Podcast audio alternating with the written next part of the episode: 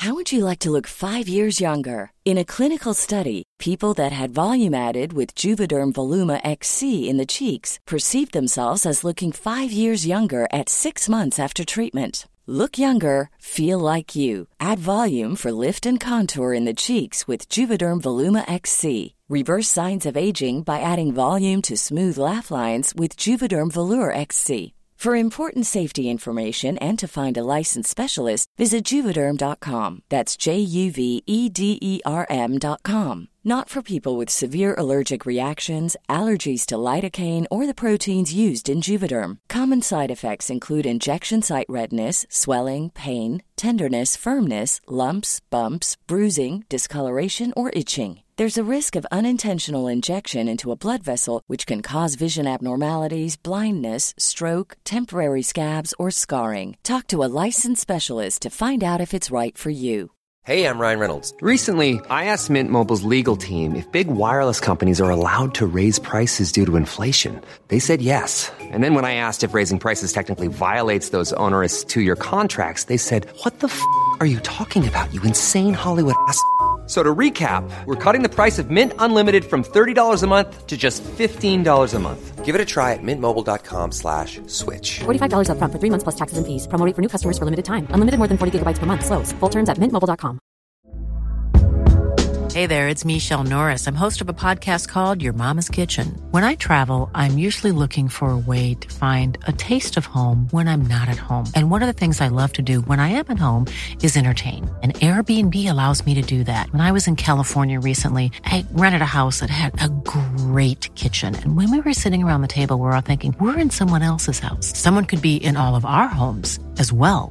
If you have a home, but you're not always at home, you have an Airbnb. Your home might be worth more than you think.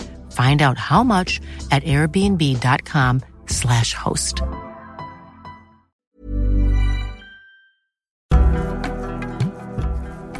Hola, soy Bernadette Álvarez Tostado. Bienvenidos a mi podcast, un espacio para conocerte desde adentro y empezar a vivir la vida que quieres vivir.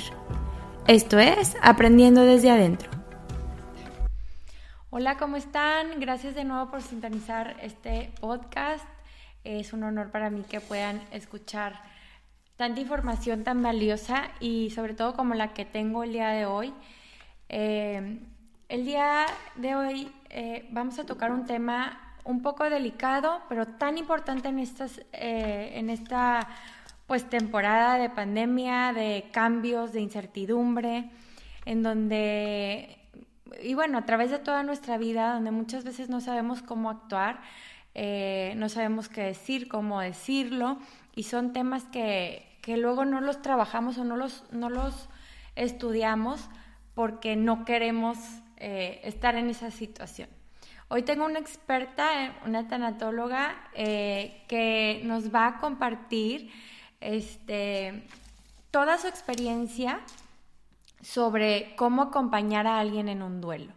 Y esto es importantísimo porque a veces no sabemos qué decir, no sabemos cómo decirlo, cómo acercarnos, cuándo acercarnos. Y bueno, eh, está aquí conmigo Marcela García de Toritelo.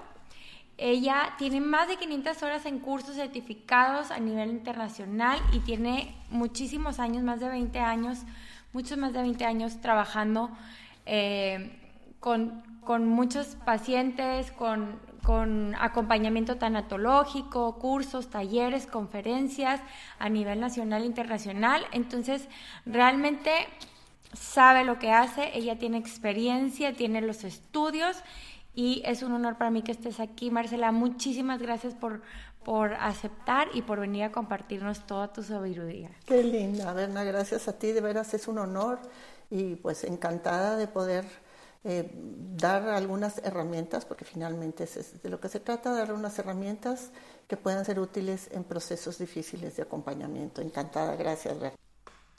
Gracias a ti, Marcela. Y bueno, qué importante a ustedes que nos escuchen es tener gente preparada y con experiencia, porque eh, bien platicábamos Marcela y yo, eh, que luego hay con buena intención, pero gente que toma un curso y ya, pero vamos a escuchar de la mano de, de 20, más de 20 años de experiencia y de muchísimo, muchísimo estudio. Entonces, pongan mucha atención porque son temas que no nos gusta tocar, Marcela. Eh, eh, la muerte es como un tema medio tabú e incómodo y no queremos que se nos vaya un ser querido, no queremos este, nosotros estar en esa situación, pero es parte de la vida, entonces el estar preparado se me hace importantísimo. Em, yo creo que podemos empezar, Marcela, por, por decir eh, cómo poder prepararnos para una situación de un duelo fuerte, ¿no? Bueno, mira, parte de lo que yo he aprendido, como bien decías tú, hace 25 años que inicié con esto como psicóloga y tanatóloga clínica, porque mucho también de lo que hago es acompañamiento a pacientes y familias, pacientes ante una dificultad de una enfermedad crítica y sus familias, es que falta mucha cultura. Yo últimamente en mis cursos y conferencias hablo de la cultura del duelo. Y creo que esto que estás haciendo es muy valioso porque tenemos que educar. Fíjate, cuando yo fui de las primeras a iniciar estos temas en Monterrey hace como 20 años, este, y, y pues todo el mundo me decía que es tan qué, que qué, como que no se tocaba el tema. Inclusive hubo gente que me decía, no, yo no quiero ir a tu curso porque yo no me quiero morir y la tanatología... No, a ver, espérame, bueno, en los cursos no matamos a nadie, pero costó mucho trabajo que la gente eh, empezara a tener esta cultura. Entonces yo creo que a partir de ahí, bueno, luego inclusive hasta le cambié nombre al curso porque, porque la gente se asustaba, como tú bien dices. Es un tema, sin duda, que no lo queremos tocar porque nadie quiere vivir la muerte de un ser querido. ¿sí? Y ahorita que dijiste que se nos vaya eh, pues aprovecho para, para decir que hay que hablar de la palabra muerte como tal. O sea, se murió. Nadie quiere que muera un ser querido, nadie quiere morir, ni uno mismo, digo, pero como tú dices, pues sí es una realidad que no podemos evitar, ¿no? Entonces, esto es una cultura de, no quiere decir, eh, eh, es un error la gente que dice que es que si me pongo a estudiar este tema de la muerte, entonces llamo a la muerte como la gente que no quiere hacer un testamento porque cree que si lo hace, entonces, o sea, son cosas que sabemos que totalmente irracionales y no tienen nada que ver.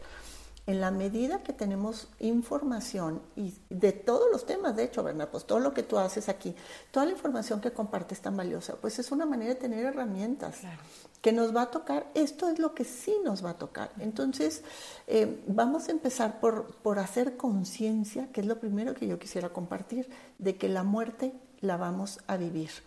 O nosotros mismos, bueno, de hecho nosotros mismos, pero además nos va a tocar vivir la muerte de alguien cercano, nos guste o no nos guste. Haciendo esa conciencia, no quiere decir que nos angustiemos y estemos todo el día, ay, sí, mañana, no, pero viviendo de una manera con esa, de otra manera con esa conciencia, entonces empezamos a, a prepararnos y a formarnos cómo, cómo, cómo me, me, formo yo. No tienes que ser tanatóloga, sino simplemente, como ahorita hoy escuchar tus podcasts, leer, es, es, parte de la vida, como una cultura, como cuando las mamás leemos sobre la educación de los hijos, sobre la pareja, sobre el matrimonio, tiene que ser así. Es un tema que yo invito a que se toque en la mesa, no se toca con los hijos, no se habla del tema. Y si yo digo con mis hijos, no, hijitos, es que cuando yo me muera, ay mamá, no, no. bueno, es una realidad, sé que es difícil, pero precisamente esa es parte donde hay que empezar con esta cultura. Y, al, hablar de cultura, vamos a hablar de ideas y, y bueno, yo hablo de mi experiencia, Berna. Yo digo que todos mis pacientes que han sido, me atrevo a decir que miles, han sido mis maestros. Yo soy aprendiz. Nadie me ha enseñado más que todos mis pacientes que han pasado por una situación Sí he estudiado mucho en muchas partes del mundo, pero es la teoría. Nunca, jamás un caso es igual al otro, no me ha tocado jamás, pero he aprendido demasiado de ellos y si quieres te comparto muchas de las cosas que, que, me han dicho ellos mismos, bueno, yo también he pasado por duelos, pero no es lo mismo cuando estás frente a otra persona, ¿no? Que cuando vives tu proceso uno mismo. Te voy a decir de una estadística, pero que la traigo aquí, no creas que la hice profesionalmente. ¿Sabes de qué es lo que el 99.9 de los dolientes, así se llaman las personas que están en duelo? Entonces vamos también a empezar a usar el lenguaje adecuado, ¿no? Un doliente. ¿De qué crees que es lo que más se quejan los dolientes? cuando, obviamente cuando están en un duelo, por eso son dolientes. ¿Qué tú crees? Pues la culpa o el arrepentimiento, ¿no? Sí, ese, bueno, ese es un, ese es un tema definitivamente hacia ti mismo, obviamente, y algún día lo platicaremos, es muy común, ya lo platicaremos en otro, en otro episodio donde hablemos ya del duelo, sí, pero de la queja del exterior, o sea, de qué se queja la gente hacia afuera. Pues de, o sea, de la gente que te acompaña, ¿no? O de lo que te dicen. Sí. El 99 te y, saben todos que son bien intencionados, pero las cosas que la gente dice, por eso estamos aquí en este momento. Que es bien curioso porque lejos de ayudar, aunque la gente lo hace obvio de muy buena intención, lejos de sentirse aliviadas, apoyadas, empáticas, se sienten peor.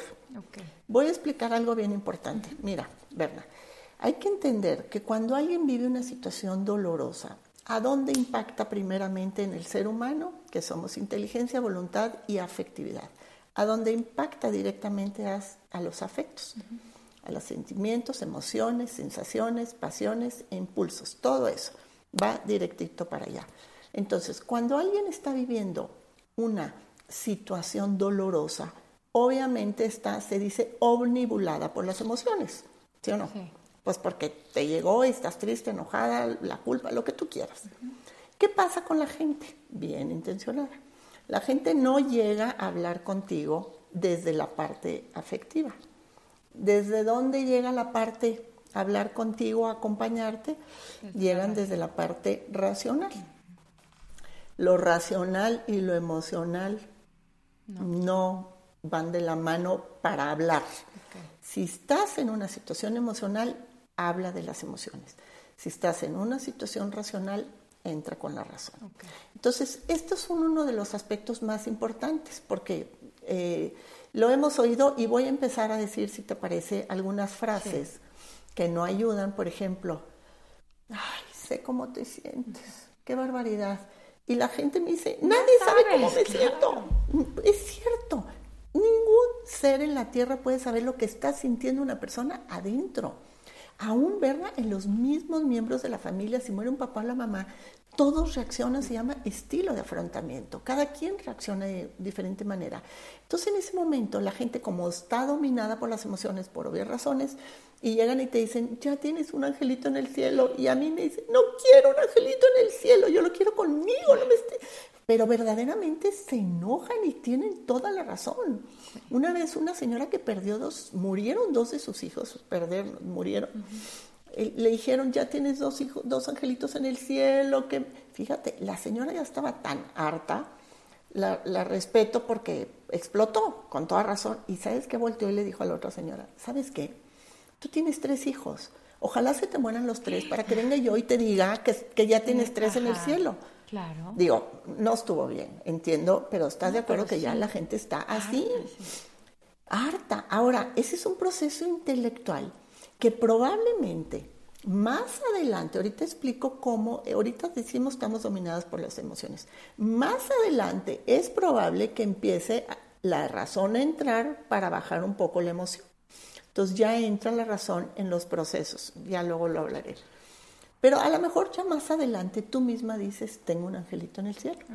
Es probable o ya descansó. Las palabras que en el momento te caen gordos, puede ser que a lo mejor ya cuando tú estés en un proceso donde estés trabajando más la racionalidad, que es lo que hacemos los que acompañamos, a lo mejor tú vuelves a decir lo mismo. Pero en el momento cuando alguien sufre una pena, una muerte, un dolor, una enfermedad, una pérdida, cualquier cosa que impacta las emociones, por favor, por favor, cuiden las palabras. Y todo el mundo me dice, ¿qué digo? Ahorita vamos para allá. Entonces, todas esas frases que ya sabemos, tienes que ser fuerte. Dios sabe por qué se lleva a la gente, porque tú aguantas. Entonces tú dices tú, oye, yo lo aguanto, por favor, quítame esto. O sea, unas cosas que busca eh, el acompañante. Quiere dar consuelo. Y yo te puedo decir, Berna, en más de 25 años, de todos los casos que te puedas imaginar que he visto, no hay una palabra que yo haya escuchado de un doliente que diga, esto que me dijo esta persona me da consuelo. No, no hay. O sea, en esos momentos tú dime si hay algo que, ay, qué bueno que me dijiste eso porque esto ya me está dando consuelo. No. Pronta resignación. Pues no. La resignación es una palabra, en, para mí, para mí, digo, respeto, que es como, bueno, pues sí, pues ni modo. ¿Ya qué? Pues ya Pues me resigno. Así Ajá, como, ya claro. que no. Tenemos que trabajar en un proceso de duelo que no es el tema, pero para llegar a una aceptación. Una aceptación de decir, en su momento llegará y lo acepto, me duele, sufre, está feo y todo, pero ya voy para adelante. Bueno, eso es un proceso largo, ¿no? Es, es otro tema. Pero entonces, todas las palabras que decimos, ya sabemos, y, y la gente me lo dice. Otra cosa, verdad, que he escuchado mucho, la gente, perdónenme los que me oigan, es muy imprudente. Muy imprudente. Y otra cosa que voy a decir que me da un poco de pena, pero lo tengo que decir. La gente es morbosa. Sí. Para ver cómo Perdóname. está, a ver qué dice y preguntan. Oye, es que era mi compañera de primaria, déjame ir a visitarla. Oye, Ni se acuerda de ti. tienes 30 años de verla, por favor, ¿qué vas a ir a ver? Y ahorita hablaremos de los funerales, que eso es una Híjole. parte que todo el mundo dice, ¿qué hago y qué digo y todo? Que yo me, me enojo mucho, me enojo porque, porque lo he vivido con gente que verdaderamente la pasa mal en, su, en el funeral de un ser querido. Entonces, hay que aprender un poquito, pensar en el otro. La gente va muchas veces a decir, a visitar o al funeral porque yo quiero ir a ver, porque yo quiero ser protagonista. Me he dado cuenta, Berna, de que, ay, es que yo la vi antier y fíjate que me dijo, y yo supe primero y a mí me avisaron. ¿Qué más da eso? La gente quiere protagonismo, quiere ser el centro de atención, quiere ir a ver a la amiga que, que- te voy a contar rápido un ejemplo de una señora. Eh, tengo muchos casos. Lo más fuerte que yo he visto en mi trabajo profesional es la desaparición de un hijo. Creo que es- esa pena, en mi, en mi punto de vista, no le puedo poner ni nombre. O sea, no aparece y, y pasan los años. Bueno, una señora, una paciente mía, eh, tenía un hijo desaparecido, de hecho sigue, y estaba ya descansando en su casa, pues con todo el derecho, la gente tenemos el derecho a hacer lo que nos pegue la gana, ¿verdad? Llega una, una visita y le dice la muchacha, señora, la viene a ver fulanito y tal. ¿Sabes que ahorita no voy a recibir visitas? Este, dile, estoy descansando, por favor. Entonces baja la persona y dice, está descansando la señora. Y, y la señora, la visita dice, ay no, dile que yo vine hasta acá, que baje, que quiero verla. O sea, que hay que tener, fíjate nomás, ¿en quién estás pensando? Yo quiero verla. Porque vine hasta está acá, ¿cómo? Ajá, o sea, tú me tienes que atender. No, no, así te puedo contar, que nos podemos pasar horas y días enteros de contarte anécdotas que me dan mucha pena y me enojan bastante. Entonces, primero que nada, habrá que entender que el doliente está cargado de emociones. Entonces, no vengas y le des razonamientos ni cosas que, palabras que tú creas que, que le van a dar, ay, aquí estoy. Pues sí, ya sé que aquí estás, te estoy viendo. Estoy contigo, pues, so what? ¿Qué significa estoy contigo? O sea, si te pones a ver, está difícil decir, ¿qué decir? ¿Qué decir? No Está estoy diciendo que sea fácil. Ahorita vamos a llegar a ese punto. Entonces, nomás hay que evitar todas esas cosas, ¿verdad? Y luego, otra cosa que pasa mucho es, aquí estoy, lo que se te ofrezca, y te vas. Y luego yo les digo con mucho respetísimo a los dolientes, tristemente hay un caso y todo el mundo, ay, habla del tema, eh, ¿sí? Y luego de repente, lo digo con mucho respeto, se olvidan porque ya pasó de moda ese caso. Y la gente, como es natural, sigue su vida. Y entonces todo el tiempo de que en que te ayudo, aquí estoy, lo que se te ofrezca, no vuelve a aparecer. Entonces, ¿te fijas? Por eso es tanto, la gente a veces no quiere ver a la gente, los dolientes no quieren ver a la gente más que a los cercanos porque es muy incómodo. Mira, una señora jovencita que tuvo la pena de enviudar y se quedó con hijos chiquitos me decía, Marcela, nunca había visto tanta gente en funeral de mi marido, la iglesia, la no sé qué, la no sé cuántos. Dice, y todo el mundo te dice, aquí estoy, y lo que se te ofrezca. ¿Y, lo, ¿y sabes qué le pasó? Era un- hace muchos años la época donde no tenías en las tarjetas domiciliados los servicios. Todo tenías que ir a pagar, ¿no? Ni siquiera al Oxxo, antes. Dice, le llegaron, eh, ahí les va, le llenaron de pasteles todos los días. Qué rico y qué lindo detalle, pero pasaba el camión de la basura y ella regalaba a los señores 10 pasteles diarios. muy bonito, muy hermoso. Y me decía, yo tengo hijos chiquitos, yo no como pastel todo el día, yo como picadillo y arroz y pollo loco. A nadie se le ocurrió llevar picadillo, arroz y pollo loco. Y luego dice que de repente empezó a fallarle el cablevisión y de repente pues no hay agua y no hay... A nadie de los 800 mil personas se le ocurrió decirle, te ayudo a pagar los servicios. Entonces, ¿qué hace la gente? ¿Quién sabe? Trata, sí, bien intencionada, pero no está ayudando de verdad, no está acompañando, no se está haciendo presente de verdad. Luego me decía, y luego flores, pues sí, me encantan las flores, y digo, ¿a quién no le gustan las flores? Dice, pero yo ya no tenía tiempo ni de regar las flores, olía ya agua podrida con los hijos y todo, o sea, hay que pensar un poquito, hay ayuda práctica, hay mucha ayuda práctica, te llevo a los hijos, te los recojo, una experiencia rápida que te cuento también de, porque son cosas que ayudan mucho para la gente que nos está escuchando. Yo tuve desgraciadamente mi hermana eh, enviudó, mi cuñado eh, murió de leucemia y ellos vivían en Tijuana. Y estando ya muy, muy grave en el hospital, eh, pues yo vivía en Ciudad de México en ese entonces también, eh, me estuve yendo allá con mi hermana a apoyarla. Y se acerca una señora y me dice, oye, soy amiga de tu hermana, no me conoces, tal y tal. Este, pues sé que la situación está complicada, nomás te quiero decir que yo voy a estar aquí todos los días de 9 de la mañana a 12, que es cuando mis hijos van al colegio. Traigo pasaporte, traigo visa, traigo dólares. Ya ves que Tijuana, que la línea y que, pasan por el otro lado y todo. Y me dijo, y aquí voy a estar por si necesitas algo. Pero ¿qué crees que hizo? Fue y se sentó en el rincón de allá, no en la cafetería donde todo el mundo va a la chorcha y al networking. Estás eh, eh, visitando a, un a una amiga que su esposo está muriendo y te sientas a tomar café con las amigas. Hoy, no, puede ser. Esta señora se sentó en un rincón lejano con un libro y, yo sabía que ahí estaba. Todos los días llegaba, me saludaba y se iba. ¿Quién crees, a quién crees que le pedí ayuda en un momento? A ella. Obviamente a ella, porque yo sabía que ahí estaba, yo sabía lo que necesitamos una medicina importante americana. Entonces, hay que aprender a ayudar de verdad. A un funeral no tienes que ir a hacer la chorcha. Yo he escuchado, ¿verdad? Que la gente dice, ¿qué te vas a poner para el funeral de Oye, es un evento social el funeral. Claro, qué Y van a platicar ahí, hablando, casi gritando, o sea... Sí, sí. o sea, ¿cuál, fíjate, hay que fijarnos muy bien, ¿cuál es el objetivo? Tú quieres ir a dar un abrazo al doliente. Muy bien, se vale a dar el pésame y decir palabras que ahorita vamos a decir. ¿A qué te quedas después? ¿Ya lo abrazaste? ¿Ya lo viste? ¿A qué te quedas? Que alguien me conteste, ¿a qué te quedas? Vas, abrazas y te regresas. ¿A qué te quedas? Yo he visto gente que hace networking, reparte tarjetas, eh, atacados de la risa. es una falta de respeto, pero más que nada, Berna, es una falta de cultura y educación.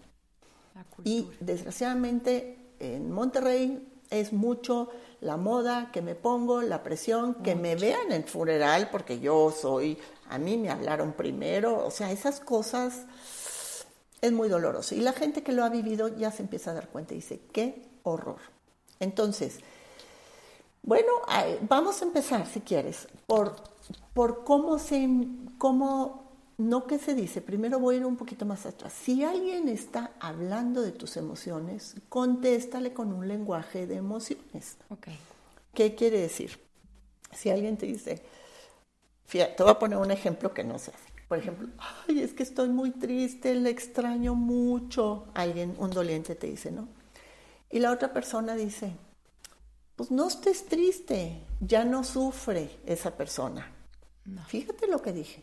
La persona está compartiendo sus emociones. Y no la estás validando. Y el otro, no le estás validando. Y el otro está hablando del que murió. Sí, no, no. Porque dice, no estés triste, número uno, no tienes derecho a estar triste, como por qué. Y número dos, ella ya no sufre. A ver, yo no te estoy hablando del que sufre o que no sufre, yo estoy hablando de cómo me siento yo, yo. Hoy, sí. ¿Qué tal? Entonces es así. Bueno, ¿sabes lo más fácil ya para entrar al tema? Y tengo aquí unos puntos anotados bien importantes. Eh, estoy muy triste, la extraño muchísimo. A veces, Berna, nada más puedes decir, debes extrañarla muchísimo. ¿Qué, le, ¿Qué más le puedes decir? No estés triste, no, no le extrañes, no. Eh, o sea, validar. Y muchas veces validar es como parafrasear un poco lo que la persona te esté diciendo. Porque si tú le, si, si alguien te, da la, te dice la emoción y tú contestas, como la mayoría de los hombres que merecen todo mi respeto, que tú le compartes, ay, esposito, estoy así, y él dice, no, bueno, pues hazle así, ya A ver, espérame yo te estoy compartiendo mis emociones, mis sentimientos, quiero que me escuches, no quiero que me des una solución, yo no te estoy pidiendo una solución, ¿te fijas? O, también que lo que hace mucho o lo que hacemos mucho es, pero es que si tienes esto, o sea, ay, ah, entonces porque tengo lo pues, otro ya no, cuenta, ajá, o sea, borra. Ah, pero tienes otro hijo, dale gracias a Dios. A ver, espérame. Entonces ya, como tengo otro, ya no me importa el que se murió, por Dios. O sea, qué pena me da y, y sí me, me, como verás, me, me, enoja porque pues, es, que es, es, bien doloroso para el que esté escuchando todo eso. Entonces, este, mira, yo creo más en, en, el, en, en los abrazos. Yo personalmente, si les sirve lo que yo hago cuando voy a visitar a alguien, le doy un abrazo muy fuerte y me callo la boca. ¿Qué le puedo decir? ¿Qué le puedo decir a una persona que acaba de morir su hijo o enviudar o la mamá o el papá, lo que sea? ¿Qué le puedes decir que le ayude en ese momento? Aquí estoy contigo, pues ya sé, no me lo digas, te estoy viendo. estoy viendo o, sea, o sea, un abrazo significa muchísimo. Ahora, hay que también aceptar y reconocer qué somos del doliente. Si soy muy cercana, ahorita te voy a dar unas ideas. Si no soy tan cercana, pero te aprecio mucho y quise saludarte, muy bien, voy, te abrazo y me voy. y no digas, eh, y no te sientes a echar el chal con la gente que, que, que, no tiene razón de ser. Yo ahora he ayudado a muchas familias y dolientes desde hace muchos años a, después de que así o evitar los velorios eh, públicos y, y, yo los enseño cómo hacer un velorio privado. Y todo el mundo me dice, es lo mejor. Claro. Sí hay una razón de hacer un funeral, obvio. Sí tiene una razón psicológica porque necesitas ese afecto, el cariño y todo. Pero después y yo les digo, como un poco los oriento y que estén solos y que se despidan y todo, porque además la gente está viendo. Cierran las puertas para, en las funerarias y la gente se está asomando así a ver si ven. Por Dios, qué morbo, qué falta de respeto. Entonces, regresando un poquito a qué decir, mira, hay una, hay una carta, a mí me gusta mucho cómo viven los duelos, eh, su filosofía los judíos. Yo no soy judía, pero leo mucho de, de sus procesos que se llama Shiva ellos en su duelo se llama Shiva.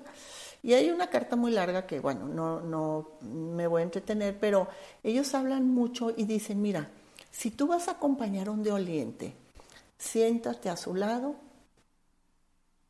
con la boquita cerrada, calladita. Si el doliente quiere hablar de su ser querido que murió, deja que él inicie la conversación y hablas con él del ser querido que murió. Si el doliente quiere hablar del clima, que él inicie la conversación y hablas tú con él del clima, o del presidente, o del tema que sea. Deja que el doliente inicie la conversación. Sí, que él dé la pauta lo que sabe. Que, lo que él quiera. Pero tú estás, ¿y qué pasó? Y dime cómo, cómo estás. Pues cómo quieres que esté. O sea, es como si yo que visito a un paciente en un hospital que está en fase terminal, llego y le digo, buenos días, ¿cómo está? Me, me, me cachetea. Entonces, me encanta esto porque dice, entonces, eh, siéntate al lado, permanece en silencio y escucha, deja que el doliente inicie. Pero si el doliente permanece en silencio, quédate en silencio al lado de él. Y luego finaliza, dice un poeta medieval ahí, dice, si las palabras valen plata, el silencio vale oro. ¿Qué tienes que decir? Tú sientes, ok, estás muy cercano. Ahora, y otra cosa que puedes hacer, si tú de verdad eres cercana, haz, ofrece ayuda práctica. Claro, Oye, voy ahorita resuelve, voy, traigo comida, te traigo comida y pregunta, ¿quieres comida? Porque luego en el funeral y luego le llegan 800 mil cosas. Muy lindo todo. No quiero eh, invalidar ni decir que qué feo. Son detalles hermosísimos. Pero, pero pues a veces la gente dice, no quiero comida. O, oye, te voy por el niño acá. A mí me tocó una vez en una persona que me pidió apoyo, está en el hospital, eh, muere su esposa y no sé qué, y todo el mundo empezó a hablar y me dijo, ¿sabes qué, Marcela? Nadie me da, hazme un favor, ve por mi, por mi hijo al colegio. Yo ni conocía al niño. Tuve que ser yo la que voy por el niño al colegio porque a nadie se le había ocurrido. Ya estaban todos parados afuera del hospital. Otro caso horrible, una pena enorme de, de una chiquita que falleció. Estaba ya, pues desgraciadamente falleció ahogada y se dejó ir la gente al hospital. A ver, yo quiero preguntar, Berna, ¿cómo para qué vas al hospital? ¿Qué vas a resolver ahí? ¿Qué vas a ir a hacer al hospital? Bueno, con decirte, entonces el San José, antes de que lo remodelaran, no había manera de poder sacar el cuerpo de la niña en camilla porque toda la gente en los pasillos así.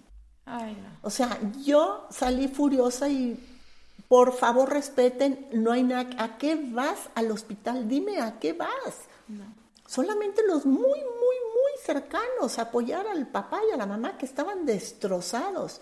Bueno, tuve que salir con un guardia a quitar a la gente de los pasillos para que pudiera salir la camilla y decirles, por favor, entonces, allá al fondo del pasillo, como quiera, se estaban asomando así. O sea, por favor, tengamos un poco de caridad y de respeto con el dolor del otro. Por favor, hay que hacer esa conciencia. Entonces, un poco es, no digas nada, da ayuda práctica, lleva cosas, o si es muy cercana a ti, pregunta, ¿quieres visita? ¿No quieres visita?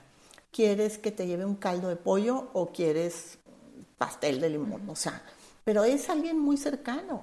O puedes llevar otro tipo de cosas o un libro o algo y no tienes que que, entrar a la casa o al, ni dar explicaciones ni al funeral, vas, dejas y te vas. O sea, tenemos que pensar en el otro. Y desgraciadamente, en estos casos estoy pensando en mí. En ti o cómo quieres quedar ante alguien más. No ante el dolido.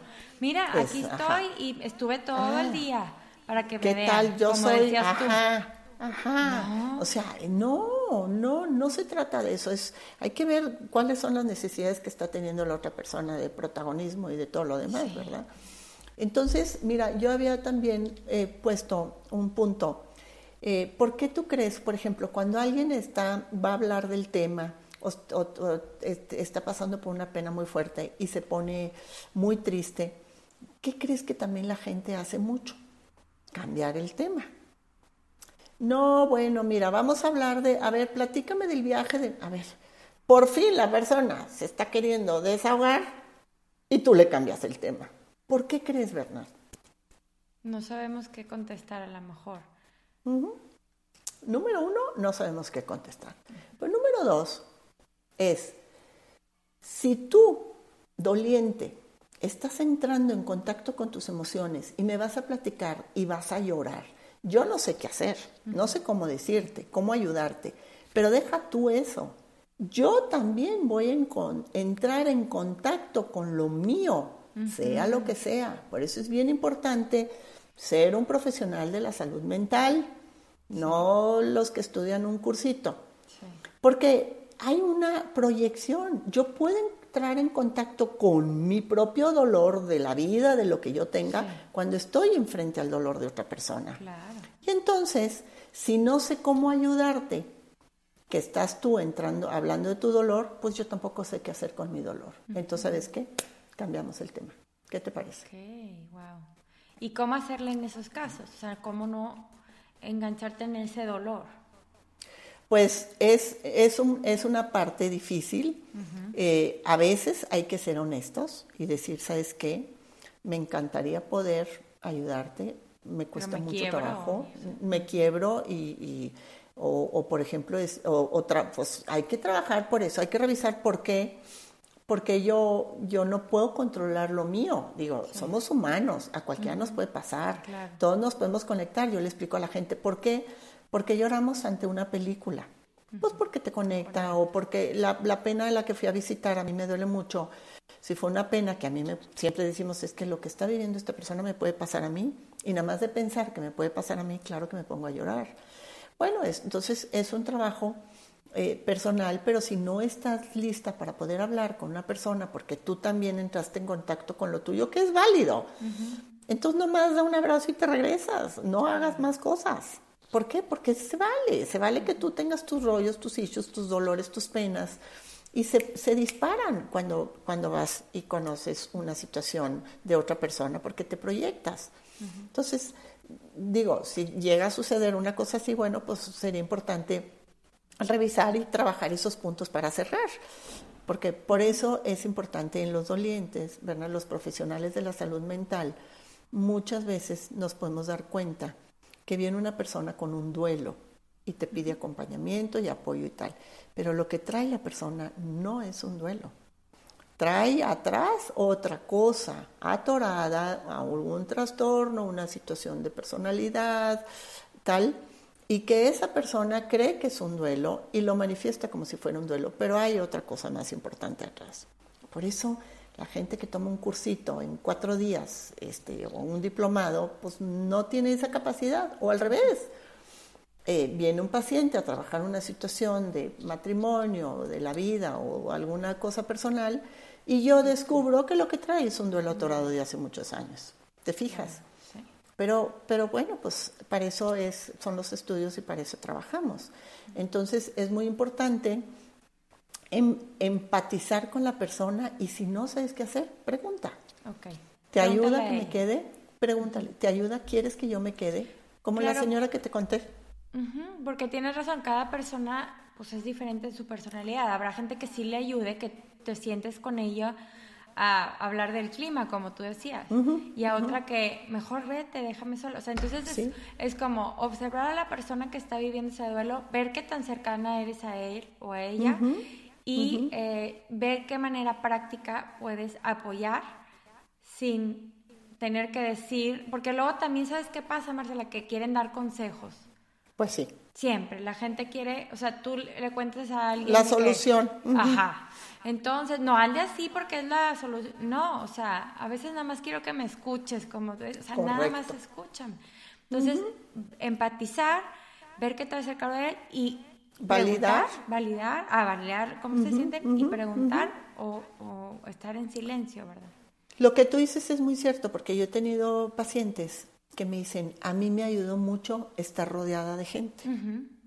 ¿Ok? Pero otro me dice, yo no quiero ver a nadie. Hay gente que dice, ¿quieres? Ah, ahí te va. Hay gente que dice, es que yo quiero salir, y hay gente que me dice, no quiero salir, y ahí te va. ¿Qué crees que pasa también? Por eso te digo que, que de veras es muy molesto para los dolientes. Imagínate que una persona, voy a inventar, en viuda, ¿no? y, y, pues no tiene ganas de salir. Y entonces todo el mundo acá, ay, fulanito enviudó, pero no quiere salir. Yo le digo que salga, que bárbara, le hace bien. Y, como dices tú, bueno, y tú como por qué sabes, ¿verdad? Pero luego, si otra persona enviuda y a la semana o a las dos semanas va al cine o va a una boda, ¡Eh! ¿ya viste a Filanita?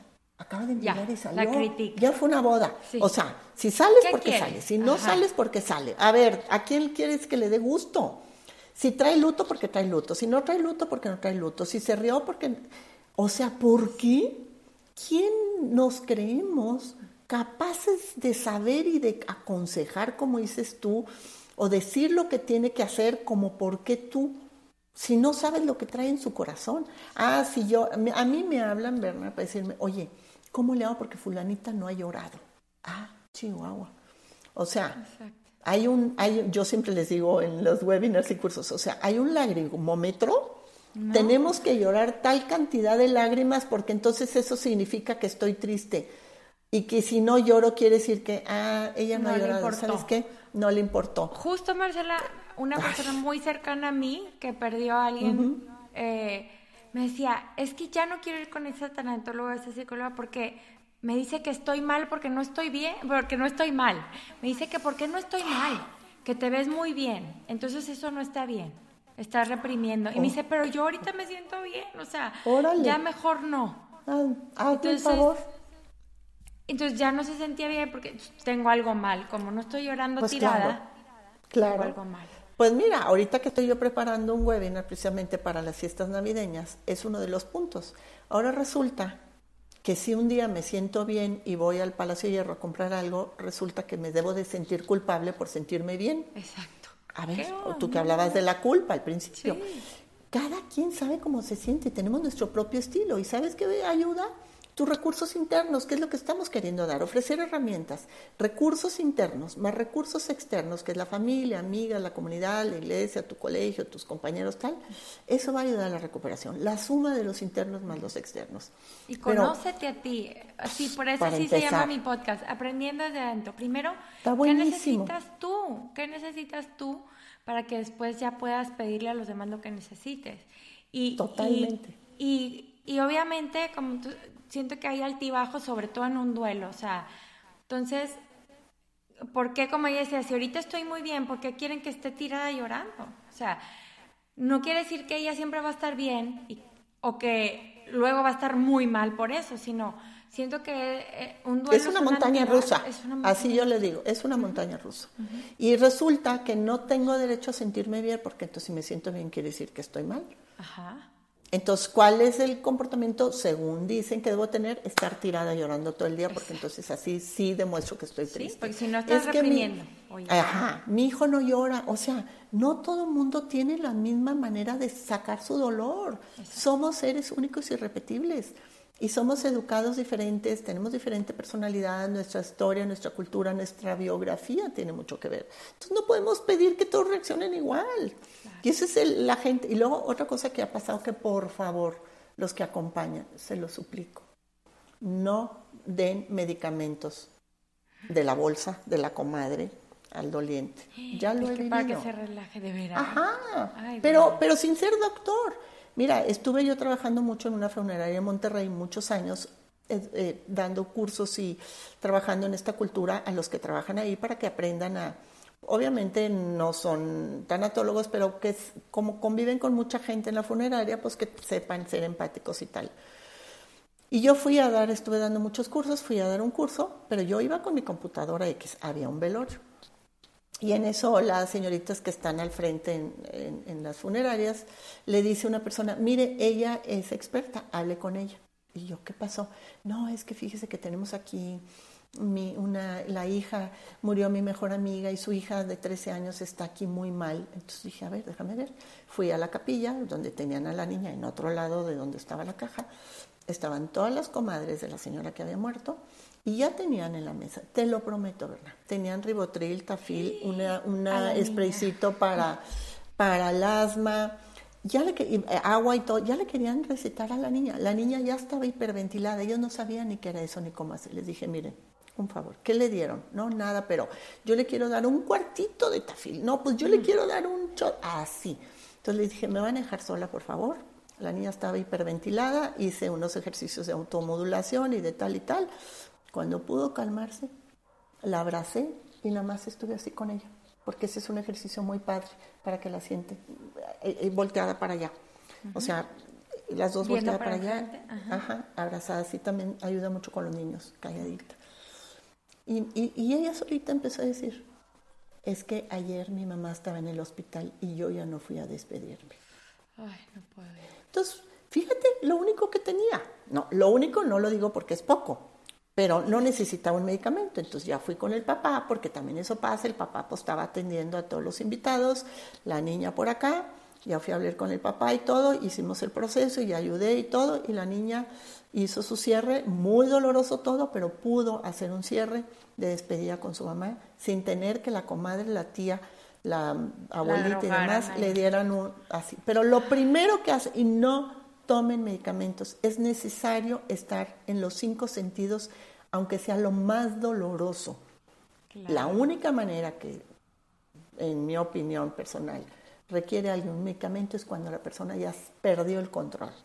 Ya perdió el control y no puede modular sus emociones, su comportamiento, se está lastimando ella misma, pero tiene que venir un médico, por favor, no mediquen a sus amigas, porque ahora resulta que todas las comadres traen chochos en la bolsa. O sea, no está bien, ese es un problema muy serio en la salud. Entonces, pues bueno, yo creo que son unos puntos importantes este, a, a hablar y hacer esta conciencia, como decíamos, cuando la gente expresa, escucha. No le des una solución, una solución, no te está pidiendo un consejo. Si te pide un consejo, oye, ¿cómo le hago? Ah, da un consejo. Si se queda callada, quédate callada. Lo que dijimos. Entonces, creo que es, es una parte importante hacer conciencia de que, por qué voy yo allá. ¿Quién soy yo para esa persona? ¿Qué necesidades estoy cubriendo yo o quiero ayudar a las necesidades de la otra persona. Por lo que te decía, muchas veces los, acompañantes van a cubrir sus propias necesidades y no se trata de eso. Entonces, es, bien, es bien doloroso, ¿verdad? Porque la gente verdaderamente me lo dice enojada. Entonces, hay que tener mucha caridad. Fíjate, la compasión eh, es bien importante en estos momentos. Y cuando alguien dice, es que hay que ponerse en los zapatos, tampoco se puede. Tampoco se puede. No, yo digo que, que, yo nunca digo me pongo los zapatos del otro porque no hay manera que yo me ponga los zapatos del otro. Trato de poner un pie en un zapato del otro, pero yo no puedo dejar de ser yo. Pero ni así. Entonces, eh, compasión es eh, aprender a ver la herida del otro sin tocarla. A mí se me hace bien importante. Me encantó. Aprender a ver la herida del otro sin tocarla. y, Porque... Dime. No, ver la manera en que puedas aportar, obviamente preguntando, porque y, tener en mente eso, o sea, no lo que a mí me gustaría le va a gustar a esa persona, porque es otra persona. Entonces, como preguntar un poquito y, ver cómo está esa persona, no nada más yo quiero satisfacer mi, mi, mi necesidad de que ya lo apoyé, no, sino qué necesita realmente esta persona no siempre en todos los velorios, no. Esta persona, ¿cómo, qué tan cerca son a ella y qué necesita y cómo puedo aportar algo proactivo y, de manera consciente y educada? Y lo de los velorios, espero que todo el mundo lo escuche porque realmente es un evento social. ¿Qué es eso? Y ahí está la gente atacada de la risa, unos gritaderes viendo al no sé qué que no había visto en mucho y están cinco horas ahí. A ver, pero, pero, pero no, no, ¿A qué vas? ¿A qué vas? Y luego, fíjate, es muy importante, este, como decías tú, eso de las necesidades y, y, si, y, si, y preguntar, como hemos dicho, pero fíjate, la semana, estuve en Monterrey hace unos 15 días y fui a visitar un paciente eh, delicado y no paraba el teléfono de llamar, todo, el teléfono y no el celular de la casa. Entonces la familia decía, ¿por qué están llamando? Y luego dice, estaba la paciente, dice que el otro día estaba ella acostada en un sillón porque se sentía muy mal. Y pues la persona que les ayuda no se le ocurrió y pasó a la invitada a la sala. Y la invitada ve que su amiga está en el sillón tirada y ¿sabes qué hace? Se sienta a platicar. O sea, ¿no estás viendo? ¿No estás viendo que la otra persona se siente mal y está acostada? Entonces ya se hizo una instrucción, yo instruí, no visitas, no llamadas por teléfono y, la, hay que preguntar al enfermo o al doliente, ¿quieres visitas? No, y respetar. O ¿quién quieres, a quién quieres ver? Porque a lo mejor de las 50 mil amigas que tienes, que sabemos que no es cierto, sí quiero ver a fulanita. Ah, fulanita. ¿Qué necesitas? Eso es lo que hacemos los clínicos. Tenemos que ver, ver por todas las áreas. A lo mejor la persona necesita un apoyo espiritual. Un, yo trabajo, pues, obviamente, la parte emocional desde la tanatología, desde la psicoterapia, desde la psicología, desde la psicooncología que he estudiado, desde la bioética que he estudiado en los dilemas éticos al final de la vida. Acompaño a las familias pero hay veces que la persona, a mí misma, me dicen, ahorita no quiero. Pues yo no puedo ver un paciente que no me quiera ver o que se sienta mal. Sí. O sea, entonces hay que tener mucho cuidado. Si estás viendo, la muchacha sin querer te pasó y estás viendo a la otra tirada, date la vuelta y regrésate. Claro, no te quedes a platicar. No, no, no. crees que eso la va a sentir bien, no sabes. No sabes. Y hay que preguntar. Y si, y si no puedes preguntar con el paciente por, o con el doliente directamente, pues porque está... Siempre hay un hermano, un amigo, tú sabes, alguien muy cercano que le dices, oye, eh, quiero ir a verla, ¿crees prudente que puedan? A mí me habla la gente de este caso de Monterrey. Y le digo, no hay visitas. Yo no me atrevo, no hay ¿Cómo está? Me preguntan a mí que yo quieren que dé informes cuando mi trabajo es un secreto profesional. Oye, ¿ya viste a fulanito de tal? ¿Supiste este caso? ¿Lo estás viendo tú? Yo no te voy a decir a quién veo. Y la gente me pregunta también, ¿verdad? O sea, ¿cómo se atreven a que si yo les voy a contar a quiénes son mis pacientes y cómo está el diagnóstico? Yo no soy indicada, pero la gente pregunta, nomás para que me entiendas. o sea, me quieren que yo les dé la sopa. Y ya fuiste a ver a fulanita. ¿Y cómo está? Pues no te puedo decir si la fui a ver o no la fui a ver, si me hablar. ¿Y ya viste este caso? No te puedo contar mis casos. Pero hasta a mí me preguntan, ahora imagínate, a los dolientes. Entonces, es un tema, por favor, hay que respetar, de cada por persona, supuesto. cada familia. Eh, no puedes pretender que, que, va a ser igual que lo que tú quieras vivir y si, aparte si ni lo has vivido. O sea, realmente es, cada persona es diferente y hay que respetar mucho eso.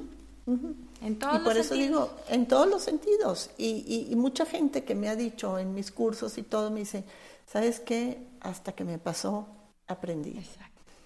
Y ojalá que no aprendamos hasta que nos pasa, vamos aprendiendo, precisamente para eso es lo que ustedes hacen muy valioso de los podcasts, para eso hay libros, para eso hay cursos, para eso hay seminarios, para educarnos en la cultura del duelo, como te dije, ¿no? Entonces hay que tener mucho cuidado, mucha caridad, eh, no decir cosas que, aunque son bien intencionadas, la gente se siente muy lastimada, muy lastimada.